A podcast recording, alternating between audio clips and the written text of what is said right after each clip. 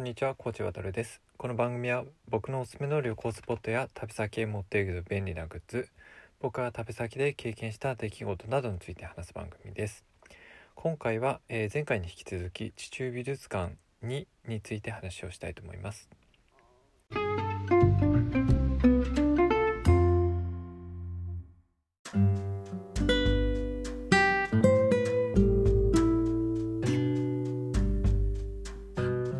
はい、というわけでですね今回は前回に引き続いて瀬戸内海にある地中美術館について話を、えーとしていきたいなというふうに思います。え前回は地中美術館の、まあ、概要とそれからあのモネの作品が置かれてる部屋について紹介をしたんですけども今回はそれ以外にあの紹介した作品2つあの主にあるんですけどもこちらの方を紹介しようと思っています。あの地中美術館にある作品の中で、えー、とまず最初にですね、えー、と続いて紹介しようと思うのが、えー、とウォルター・デ・マリアというアーティストによる、えー作品で「えータイムタイムレスノータイム」というあの作品になります、まあ、ちょっと変わった名前なんですけどもそのタイムとタイムレスとノータイムこれが3つの言葉がですね。スラッシュであの区切られている、まあ、作品になるんですけどもあのー作品自体はですね非常に、あのー印象的なすごく作品です。あのまずですね鑑賞者は靴を脱いでこれもやはりあの部屋に入るんですけども確かあの部屋に入るとですね広さ的にはどれぐらいって言ったらいいんでしょうかあの普通のその例えば小学校の教室4つ分とか、まあ、それぐらいの広さの部屋になっていて部屋の中自体はですねもう入り口から、まあ、奥に向かってですね階段状にあのなってるあの斜めの、まあ、坂道になっています。で部屋に入ると本当にですねちょっともうここは異様な空間が広がっていてあの一番最初におそらく目に入るのはあの階段の中腹に置かれた巨大なあの黒いあの玉になります大きさ的には多分高さというか、まあ、直径は、えー、と2メートルないぐらいだとは思うんですけどもあの黒いですねあの球体がですね部屋の真ん中にあの鎮座してる光景っていうのは本当にあの異様であの不思議な光景です。あのおそらくですね、まあ、実際にはまあ固定はされてないじゃないかなと思うんですけどもそのだからこそですねその球がちょっと転自分の方に向かって転がってくるんじゃないかっていうようなちょっと怖さも覚えるような作品になってます。でこの部屋の中自体はですねえっ、とまあ、ちょっと教会を思わせるような作りになっています先ほど言ったように部屋の真ん中、まあ、あの階段の中腹にはですね巨大な黒い玉が置かれているんですけども、まあ、壁際にはですね、えーとまあ、置かれているものもあればさらにちょっと天井に近いところの壁にですねあの貼り付けられているというか生えてるような形になっているものもあるんですけども、まあ、金箔のあの金のあの装飾の貼られた柱というのがまあこの部屋の中には何本もあのそびえています。あの柱自体は三角柱だったりとか四角柱とかあと合角柱のような形の、まあ、いくつかのバリエーションがあるんですけども、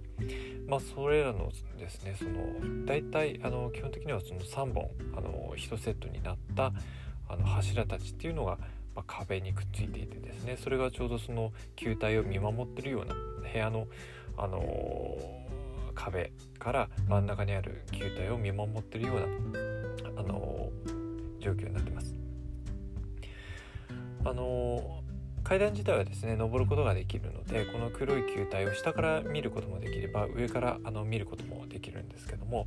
あのまた上に来るとですねその部屋の光景っていうのはちょっとまた違っていう風に見えるので是非上に上がって見ることをお勧めします。あそれはですねあの部屋の情報というかですね上の方からですね例えばその黒い玉のあの視点になってですね部屋を眺めるとまるで先ほどちょっと紹介したこの金色の柱たちがですねまるでその裁判官のようなあの逆に言えばですね黒い玉があの審判を受ける被告みたいな、まあ、そんな気分にちょっとなるようなあの不思議な部屋になっています。ちょっとこのタイムタイムレスノータイムというあの部屋の名前作品の名前がですねどうしてこういう名前がついてるのかっていうのはちょっとわからなかったんですけどもあの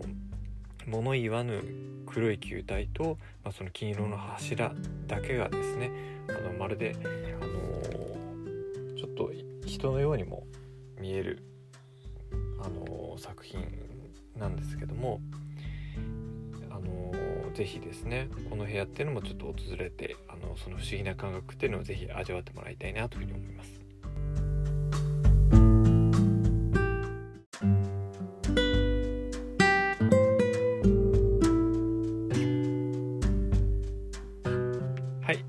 紹介するのが、えー、ジェームズ・タレルという人の作品になります。これはあの以前もですね、えっと、ジェームズ・タレルの作品については紹介をしたことがあったかなというふうに思います。この人の作品あの日本でもいくつかの場所で見ることができてここ以外にもですねえっ、とですね金沢にある21世紀美術館だったりとかあとは、えーと、長野だったと思いますけども「えーと、光の館」という、まあ、作品があるんですけどもこれもジェームズ・タレルの作品によるものです。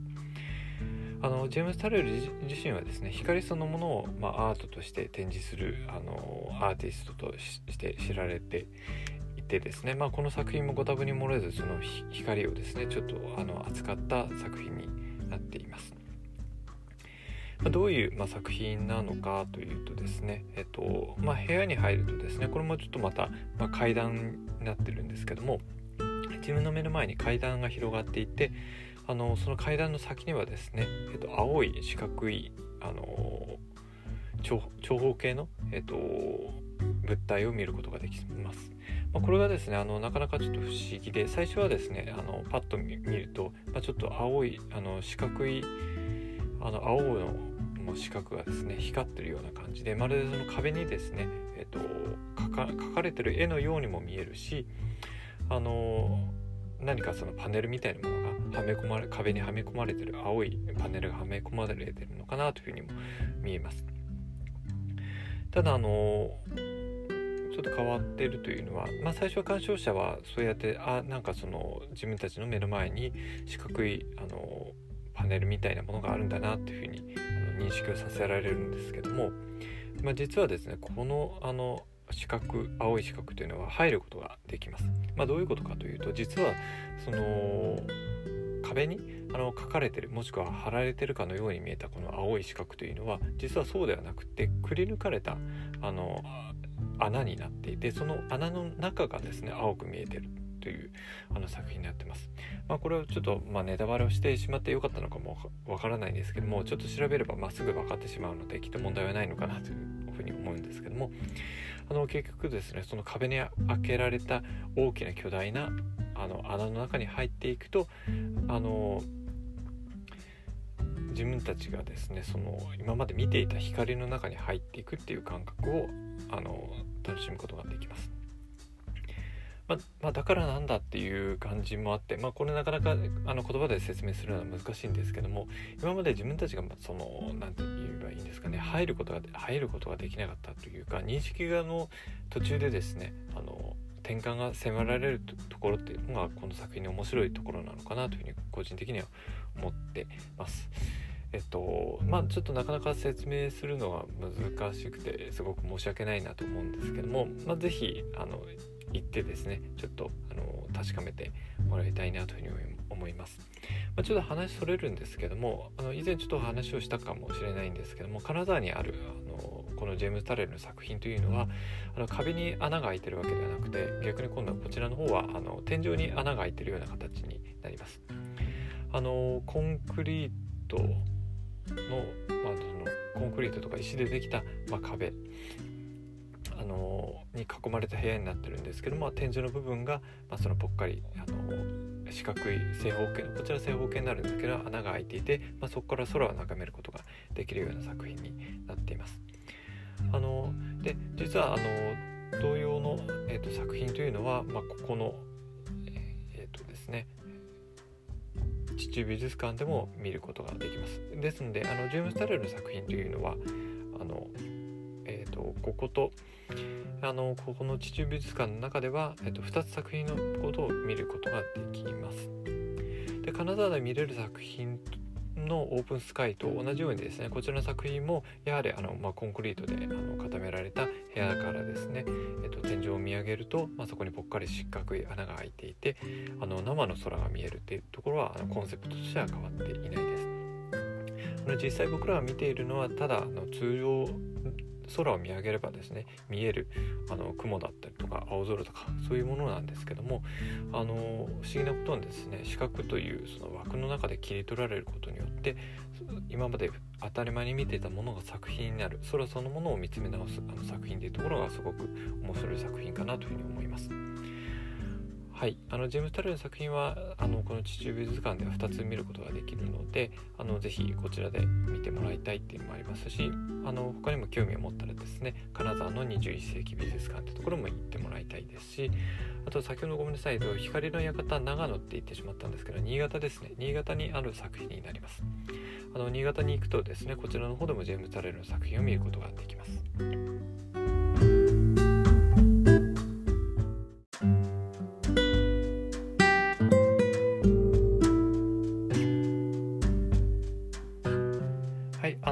紹介しようとも思っているのがあのこちらはあの作品ではないんですけども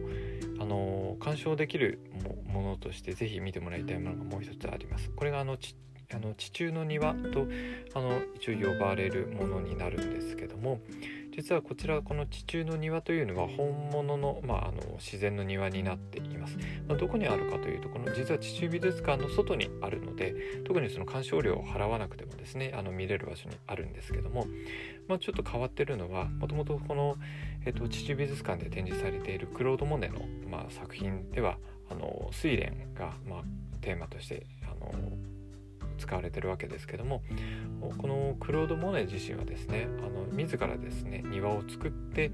あのそれをですね作品として書いていたっていうお話もあるのでこの地中の庭というのは実はこのクロード・モネ自身がですね造園をしたあのシベルニーの庭に植えられていたとされる、まあ、植物をですねベースにですね約200種類の、まあ、草花とか、まあ、樹木からあの構成した庭園というのが作られています。ですので、まあ、実際本物か本物というかあの実際そのモネが見ていた景色と全く同じかどうかっていうのはちょっとわからないんですけどもまるでそのモネがあの作品を描く時に見ていたかのような風景をですねあの実際の本物の植物たちであの体験というか、まあ、鑑賞することができる作品になっています。えっ、ー、とチケット売り場からでですとあの美術館の途中にあの実はこの庭というのはあるので結構僕なんかそうなんですけども最初は結構素通りをしてしまうんですね。まあまずあの作品を見ようあの美術館本棚に行こうってしてしまうのであのそうなってしまうんですけども、まあ、是非あの美術館あの見終わった後でいいのでこの地中の庭というところもですねあの鑑賞してもらえたらいいなというふうに思います。個人的にはあの徳島にある大塚国際美術館あのこちらも屋上の庭園があるんですけども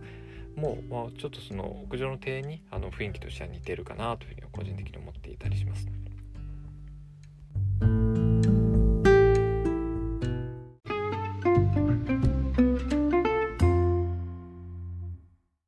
はい。というわけでですね、前回と今回2回にわたって、えー、瀬戸内海にあるあの地中美術館について紹介の方をしてきました。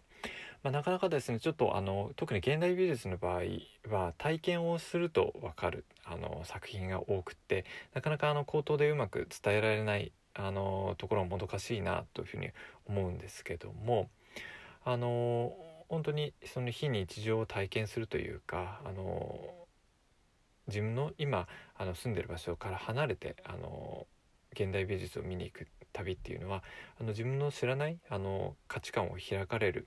あの絶好の機会だというふうに個人的には思っています。まあ、その中でもここの例えば地中美術館の中で鑑賞できる現代の現代美術の作品っていうのは、まあ、あのそういうものあの自分の新しい価値観を開いてくるもののあのきっかけになるかなというふうに思っているので、